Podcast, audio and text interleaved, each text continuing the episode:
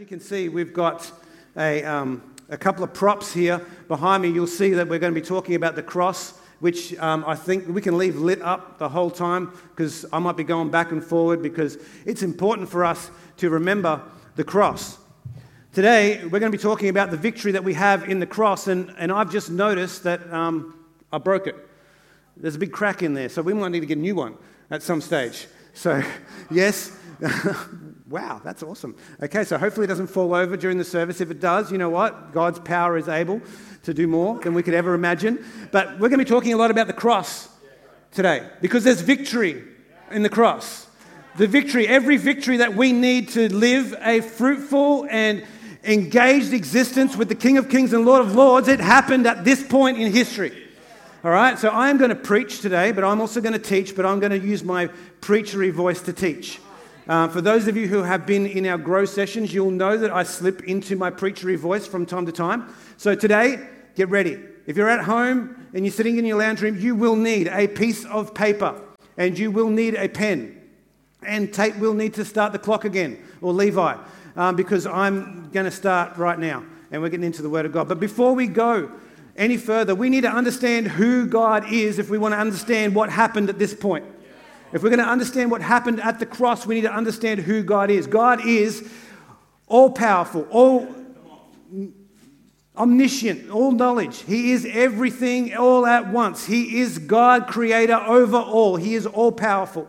And He is God the Father, He is God the Son, and He is God the Holy Spirit. There are three, God, three in one. They're not separate people, they're all the same. So we need to have an understanding of who God is. And at the beginning of time, at the beginning of time, we see the very first line in the Bible declares a lot about what God is and a lot about who He is. It says, In the beginning, God.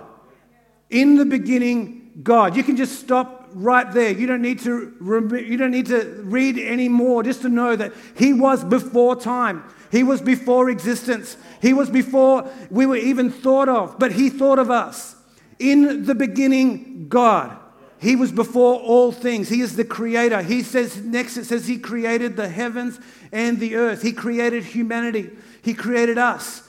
But when he created humanity, he had us individually in mind, all seven point something billion of us who are on the planet now. He knew us by name at that moment before time existed. He is outside of time and space. This is the God that we serve. It says um, in the Bible, it talks about different names that give God his attributes. We think about Jehovah Rapha means the Lord who heals us. Jehovah Nissi, the Lord who is our banner. He is above all, He is in all, He is through all, He is God. All right? We have to understand who God is, and some of His attributes are that He is just. Our God is a just God.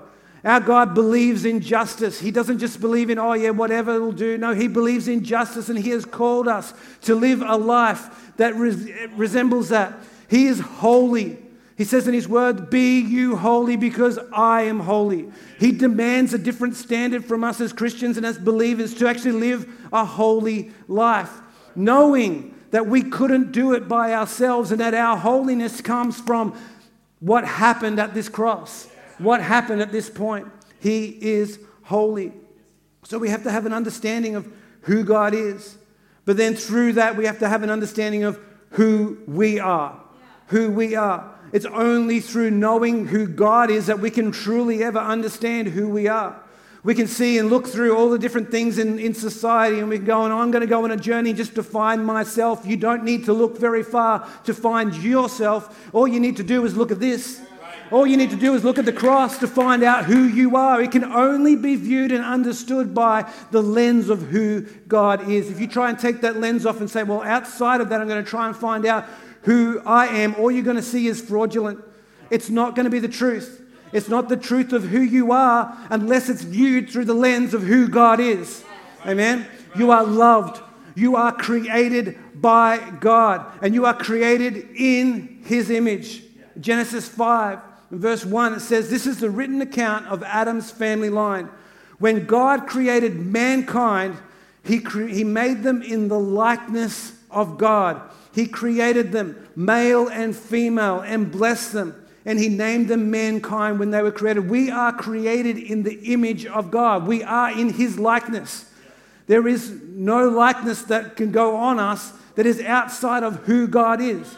Who God is and who we are in him leads us to understand what Christ has done at the cross.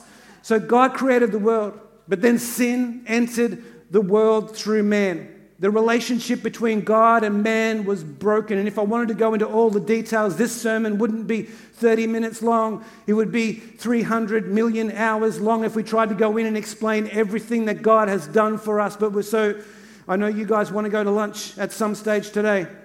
And we've got to be finished because we've got an AGM coming up at a certain time this afternoon.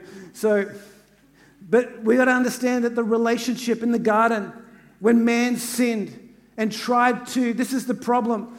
Man was deceived by the serpent to become, said, if you eat this fruit, you will become like God.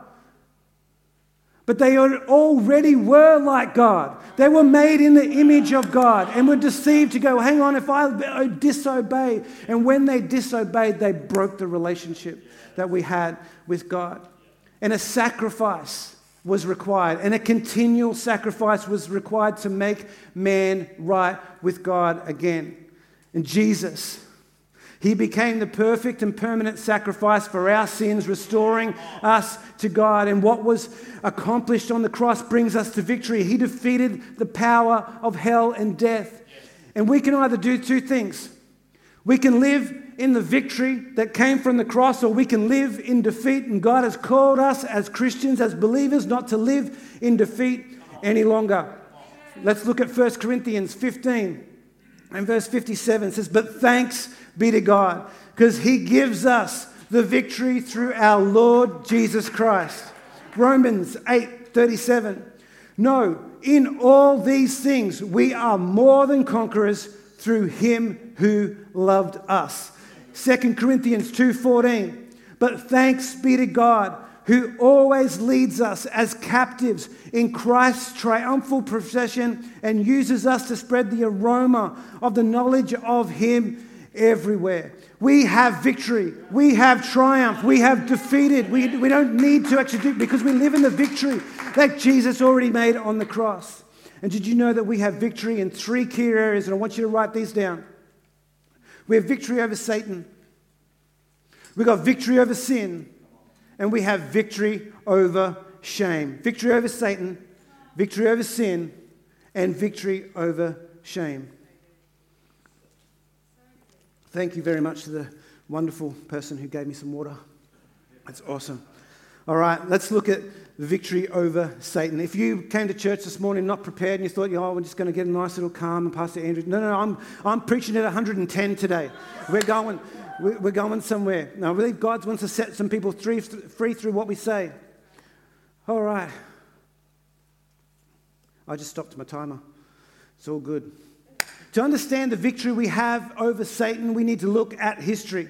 Satan, first referenced in the garden in the book of Genesis, in the, in the Garden of Eden, he led humanity astray through temptation to be like God. Like we said before, we were already like God. He made us in his image. So you've got this serpent and you've got the woman, and the serpent speaks into the woman's ear and says, Hey, you can eat this fruit, it's okay. And she's like, No, no, no, no we, we can't. No, no, it'll be okay, it'll be all right. So she eats the fruit, and man comes and says, What have you done? And she says, No, no, it's okay. You can eat the fruit. And man also is deceived. And they, they broke this thing. And the victory that we have over Satan, we've got to understand that it was prophesied in the book of Genesis, chapter 3, when God was kicking them out of the Garden of Eden. It says, And I will put enmity between you and the woman, and between your offspring and hers. And he will crush your head, and you will strike his heel. The offspring spoken of here is a reference to Jesus. So we see back in the garden that Satan came and he introduced the sin of pride. The sin of pride. You can become like God. Oh, that sounds good to me. I can become like God. It just marvels me to think, going, hang on, we were already like that and we threw something away. But a sin of pride through temptation that led to man being separated from God. Then, 2,000 years later, we see the culmination of this prophecy. In the book of John, chapter 19 and verse 30, it says, When he had had a drink, Jesus said, It is finished. And with that, he bowed his head and he gave up his spirit. What was finished in that moment? What was finished when Jesus died? What was done? What was completed? What was finished? For me, the way I read this is that Jesus was signaling that his death, the sacrifice, was the key moment in victory over Satan. His death marked the restoration. You see, in the Old Testament, when a sacrifice was made, when the blood was shed, that was the moment the blood covered the sin and made us right with God again. But Jesus is saying, this moment, the death, it is finished. He was the propitiation for our sins. He was the act that made us right again with God, that, that caused us to be in a right relation. The redemptive act that Jesus did on the cross brought us back to Him and justified us in the eyes of God. It happened in that instant. We often talk about the victory that happened at the cross when Christ rose again, but the victory over Satan and death happened when Jesus' blood was shed and he said, It is finished. Hebrews chapter 2, verse 14 and 15 says, Since the children have flesh and blood, he too shared in their humanity, so that by his death he might break the power of him who holds the power of death, that is the devil, and free those who all their lives were held in slavery by their fear of death. We look at the victory of the cross being the resurrection, but it was found in his death. His death set us free from being slaves to sin. Colossians 1, verse 13 says, For he has rescued us from the dominion of darkness and brought us into the kingdom of the Son he loves. We're no longer subject to the rules of darkness, but we're now subject to the kingdom of light and the power of God's love. It starts with us. We've got victory over Satan because we've also now got victory over sin. We have victory over sin. You know what? We all struggle with sin. Right? We struggle with sin. Why? Because we're not perfect. We're not perfect like Jesus was. Jesus is the only person in history where it says that he who was without sin, it was impossible for him to sin. He was the perfect sacrifice. When we look at the, the Old Testament, the sacrifice that made us right with God had to be a lamb without blemish. And we've got some sheep farmers in our service today who know that, you know, those lambs have spots, they have blemishes. It's not always perfect.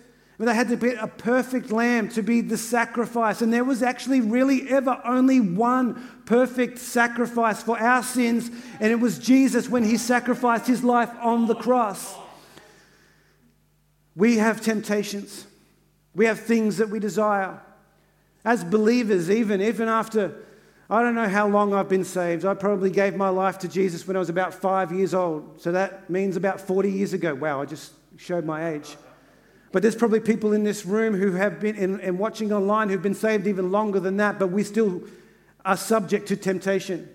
We still get tempted. We get tempted to, to sin with pride. We get tempted to sin with our eyes, with our mouth, by what we say. We get tempted to sin with what we consume. We get tempted to sin by the way that we think about other people. We get tempted all the time, things that we desire. But you know what? We actually don't need to be bound by this way of living and thinking anymore. We don't need to be bound by it because before we were bound by it, but now we are not bound by it. We are not, we're not chained up by sin. Colossians chapter 2 and verse 13 to 15 says, When you were dead in your sins and in the uncircumcision of your flesh, God made you alive with Christ. He forgave us all our sins, having cancelled the charge of our legal indebtedness, which stood against us and condemned us. He has taken it away, nailing it to the cross. And having disarmed these powers and authorities, he made a public spectacle of them, triumphing over them by the cross. If you wanted to hear me hear, sing a really old song that's quite embarrassing, I'm not going to do it today, but you needed to be at Grow a couple of weeks ago because I laid it all on the line. And if you, some of you will know the song.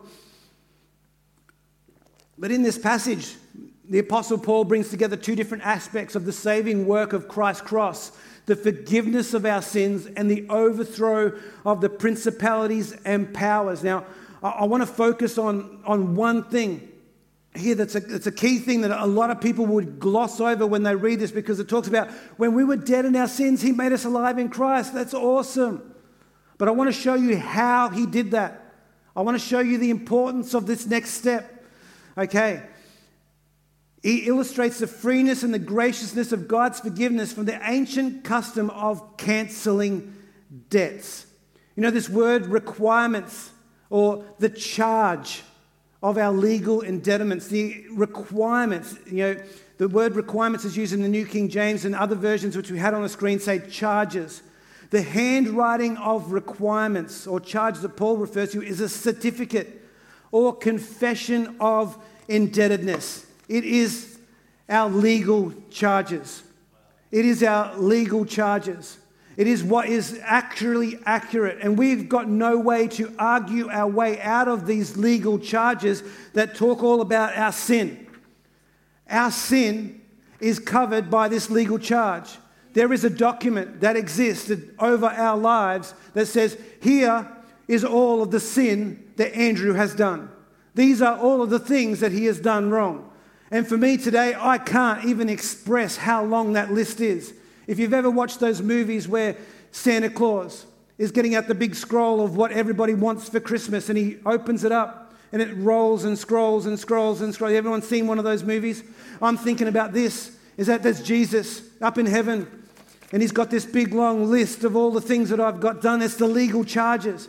And the devil uses the legal charges and he comes against us and says, These legal charges of all your sin and all of your all of the things that you've done wrong they're the things that i'm going to use to nail you to the cross. They're the things that i'm going to use to, to actually bring you down. This is the condemnation. This is the things that i'm going to use to hold you down. And within that he brings these legal charges. He brings these legal charges the handwriting of requirements. Now i want to show you one thing. What jesus does and he goes you know what? You're right satan. You're right they did sin. They did the wrong thing. The legal charges are accurate, and we've got no argument against them because we are guilty of sin. Right?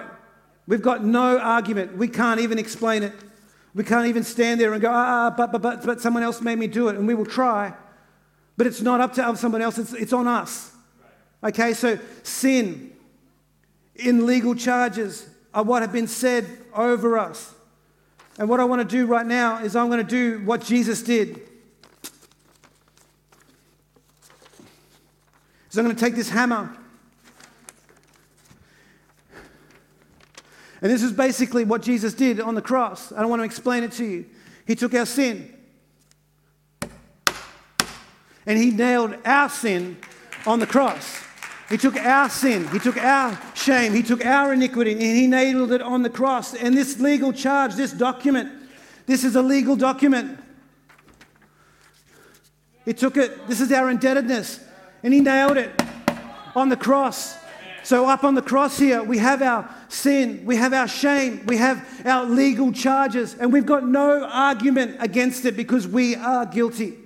So, Jesus, what he did when he actually went to the cross is he not only paid for our sin. Right? So I want you to get something here. He not only paid for our sin, He not only paid the debt that we had to pay, He not only suffered the consequence of our penalty, but He, he took that, He bore that upon Himself. And then you know what He did? He said, I'm going to take this. Legal charge no longer exists. And He put it in the shredder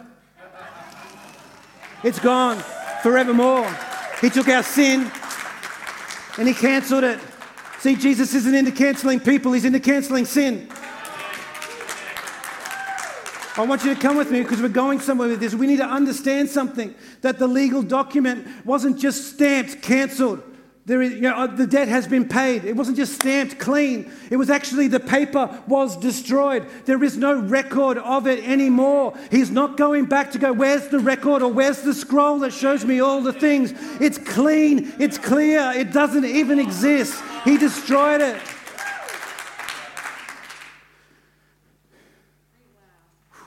All right. I want you to picture this, and I don't have one. But picture a slate, and the Bible actually talks about it being like a slate has been wiped clean. If you picture a blackboard that is up on here, right? So this was in the past. This is at Calvary. This is at the cross. Jesus took all of our sin, our shame, and he put it in the trash. And he destroyed it. It's, there's no longer any evidence of it anymore. So if you picture up on here a big blackboard, right? And that's containing all of our sin now. So when we still sin, right? What you've got is this picture. You've got the devil, and he's coming up to the slate. He's going, I'm writing that on there. I'm writing this on here, and I'm writing these things down. And he's trying his best to write stuff on this slate. But then you also have on this side, you've got Jesus, and he's got the duster. He's got the eraser. And as the devil is trying to write condemnation, he's trying to write sin up on our slate, on our board. It is being wiped out automatically because of what Jesus did 2,000 years ago. He did it for us for now. Oh, I'm preaching today. He not only cancelled the debt, but he destroyed the document on which it was recorded. We are forgiven. Romans chapter 6, verse 6 to 7.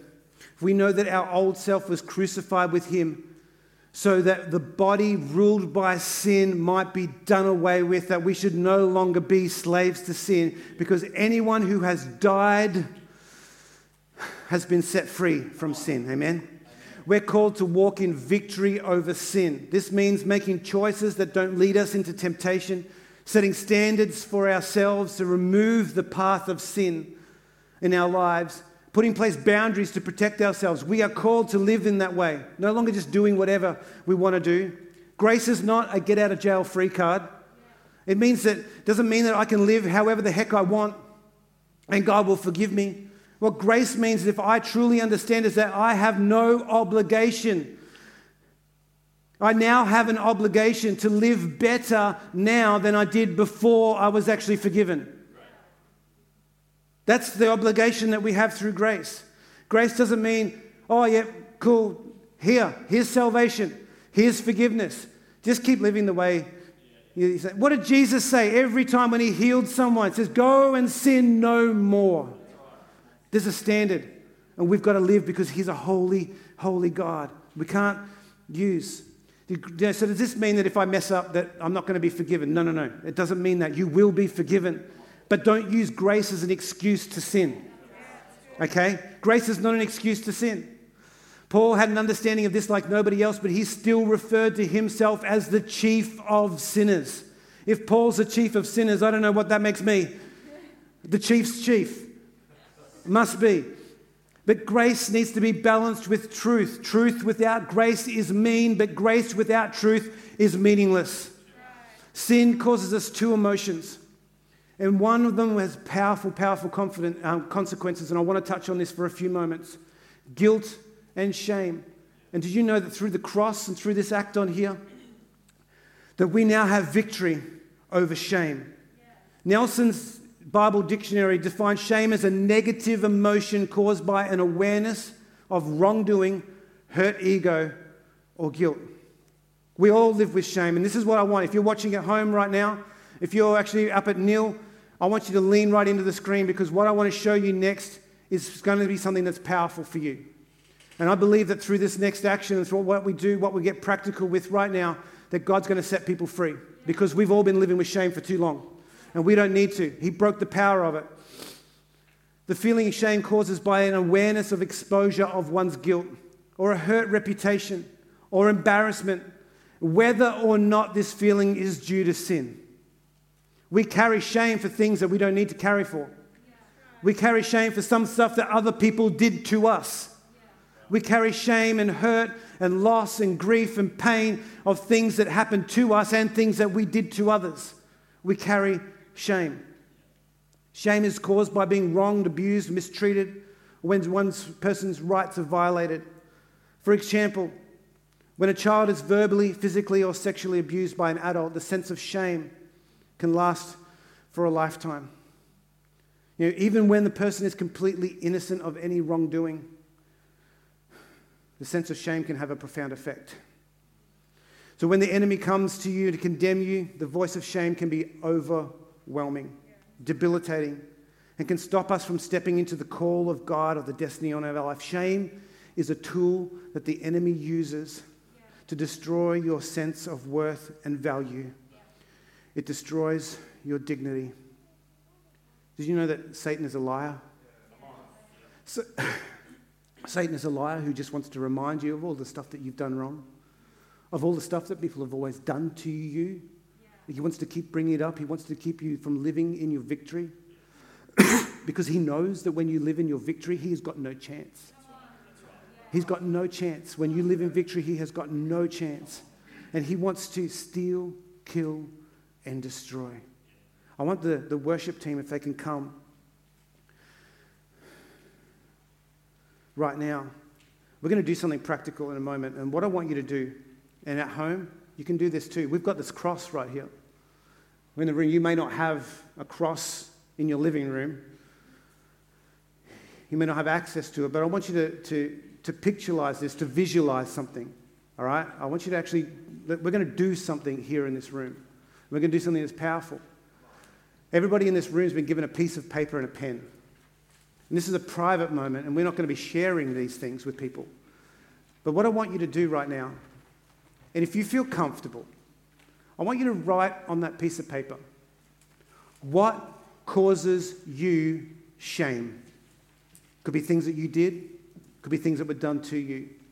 What is the shame that is holding you back? What is the thing that is stopping you from stepping into your destiny? The thing that keeps reminding you and bringing condemnation over you?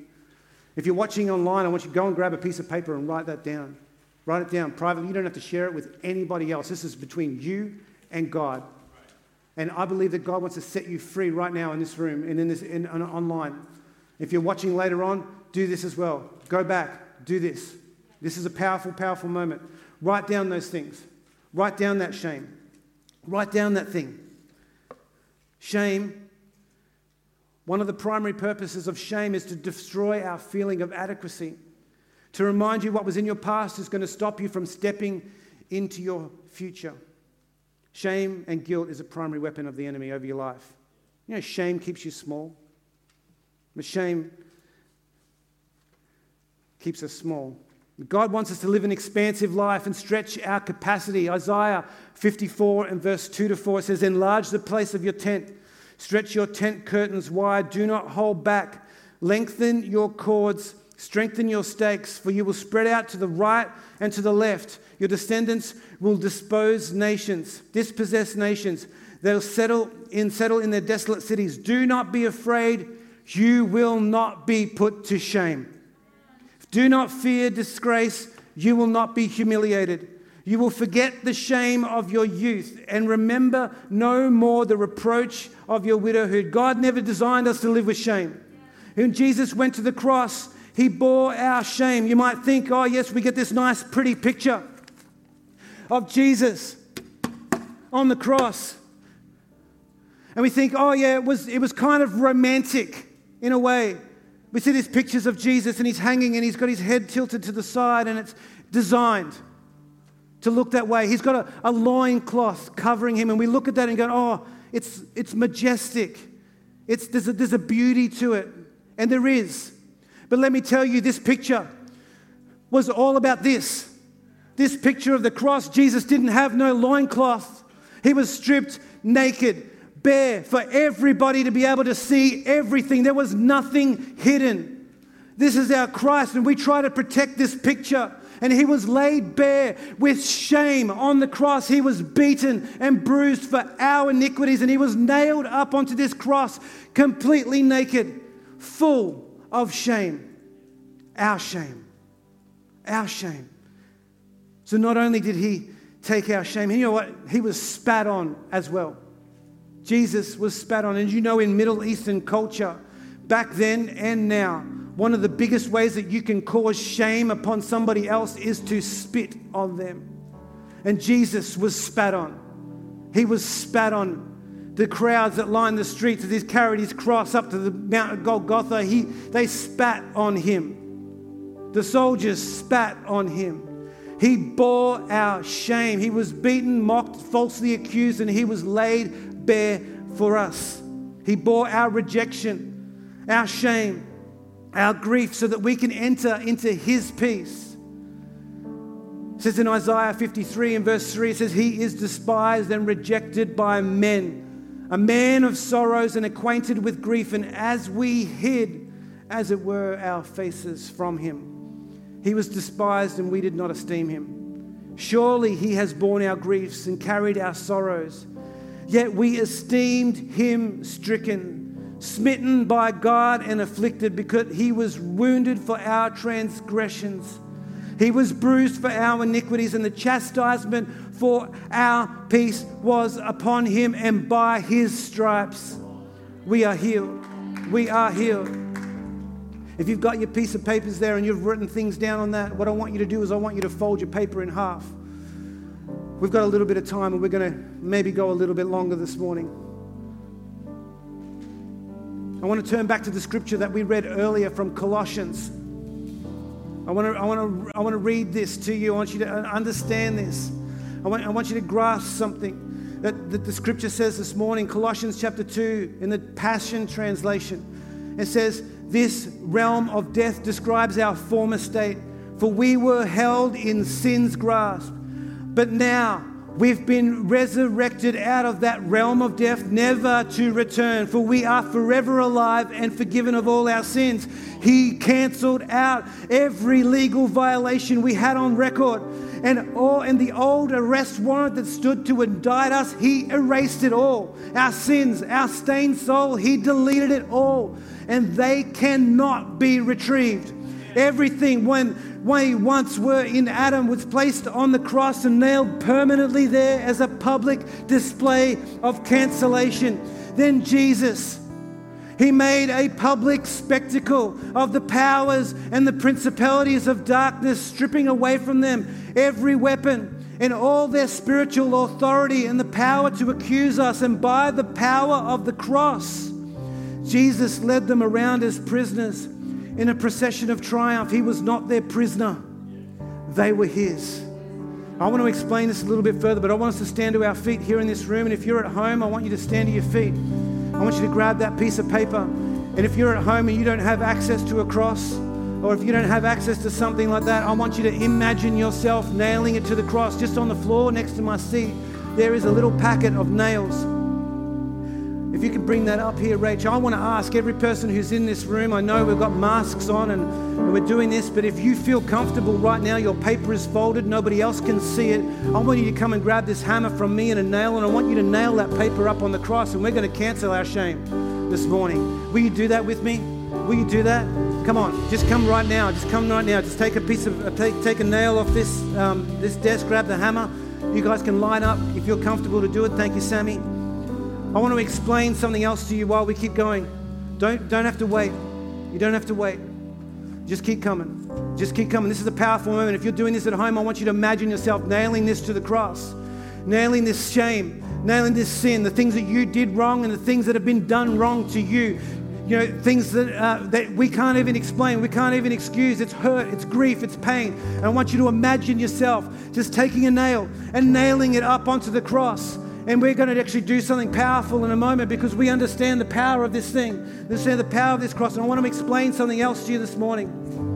And I'm going to keep preaching as people are coming. If you don't feel comfortable, that's okay. But no one's looking at you, no one doesn't matter. This is a personal and private moment. Isaiah 6, verse 1. It says in the book of Isaiah 6, verse 1 says, In the year that King Uzziah died, I saw the Lord high and exalted, seated on a throne, and the train of his robe filled the temple. The train of his robe filled the temple. Now, for those of you who are still watching online and paying attention to me, because everybody else here is starting to line up, I want to speak to you, and I'm going to speak if you're within the sound of my voice. Listen to this. In old ancient times, when a king deposed another king, when a king beat another king or defeated them in battle, what was done was that they would actually take a strip off that king's robe. They would cut it out of the back of their cloth. And they would grab that robe, they would grab that cloth, and they would tie that cloth onto their old robe, their own robe. And it formed a part of their train, the train of their robe. So you can see this picture of King David as he is marching back into the um, back into Jerusalem after having defeated all of the enemy, all of the foes, all of the kings, and he's got this thing it's tied. Oh, here we go. We're going to defeat that king. We're tying this on. We're defeating another king. We're tying this on. We're defeating another king, tying this on. And you see David marching with the kings deposed behind him, stripped bare, naked, embarrassed, marching into Jerusalem, marching into a sound of victory with palm fronds and trumpets blaring, and he has the train behind him of all of the kings that he has deposed. Let me tell you something. This is exactly the picture of Jesus as he came back from the dead, resurrected. His train now fills the temple. It's not a small thing, it's not a minor thing. His train is filled with the robes and the cutoffs of every single king deposed, every sin, every shame, Every, everything that you've ever done wrong or has been done wrong to you, he has tied it to his robe and he marches around the temple. And his train is so big it fills the temple. Sorry, I'm getting excited about this. The train of his robe, he is exalted, and the train of his robe filled the temple. The train is full of every sin, shame, guilt that you can imagine. He has victory over it. But you know who else is now? I want to talk to you about this. And one thing that the kings would do when David and all of the kings would bring someone that they actually had victory over, they would actually throw the king that they had defeated down onto the ground and they would put their foot over their neck as a sign that they were defeated foe, that that enemy had been defeated, that enemy had been deposed. So, what does this say about back in Genesis? Where it says, He will bruise your heel but he, you, he will crush your head. And it's just, this is the picture of Jesus at the cross having victory. His foot is on the neck of the enemy. It's an embarrassing picture. He has been deposed. We have victory over Satan. We have victory over sin and shame through the victory that he won on the cross. His victory is our victory. So shame has no hold. Romans verse 8, Romans chapter 8 verse 1. And I'll finish with this. So now the case is closed. There remains no accusing voice of condemnation against those who are joined in life union with Jesus, the Anointed One. The case is closed, the debt is paid, and we have victory in Jesus. As people are still coming, people are still coming to nail things on the cross. What I want you to do this morning is I want you to close your eyes and bow your heads, and maybe you're in a living room or maybe you're in this room, but you know in your heart of hearts that you have been living with sin and shame that has ruled over you for too long. And today is a day where we say, no more. No more. We're going to accept Jesus as Lord and Savior over our lives today. And what I want you to do right now is I want you to pray this prayer with me. I want you to pray this wherever you're watching from, up at Neil, online, whether you're in a cafe. Don't be embarrassed because Jesus wasn't embarrassed to go to the cross naked for you. He is not embarrassed about that. So don't be embarrassed about saying this prayer out loud right now. Say, Dear Lord Jesus, I ask you today to come into my life and give me a brand new start. Remove all of my sin, remove all of my shame. I want to take it and nail it to the cross and gain victory in what you did 2,000 years ago. And today, I stand before you, forgiven, free, set free. In the name of Jesus, I will follow you for the rest of my days. In Jesus' name, amen. Amen. Come on. Let's give, give congratulations to everybody who has said that prayer this morning. If you're joining us online, we would love to be able to get a gift to you if you said that prayer for the very first time, or maybe you said that prayer again. What we want you to do is get in touch with us. You can email us info at harvestchurch.org.au. We would love to touch base with you and give you this gift. It's a gift of a Bible, it's going to help you on your journey. But I want to actually do something special, do something extra right now. We're probably going to do this after the service. But let's have a look. Can we get a close up on this, this cross? Can we get a picture up on here? Can you see this? I don't know if you can picture this in your living room. I don't know if you can picture this in your uh, where you are up at Nil. Um, this here contains people's personal private shame. This is the stuff that they would never write down. This is the stuff that we carry on the inside. This is the stuff that hurts too much. This is the stuff that causes us to not sleep at night. This is the stuff that keeps reminding us, where the devil keeps coming back to and reminding and whispering in our ear that you're no good. Because remember that thing? Oh, remember what somebody did to you? You could never do that. But you know what Jesus did? I'm just going to take one of these. He ripped it and he stuck it in the shredder. That was the cross. He pulled him off. He didn't read it. You know, he didn't even care. Jesus is not here going through your personal private pain. He canceled.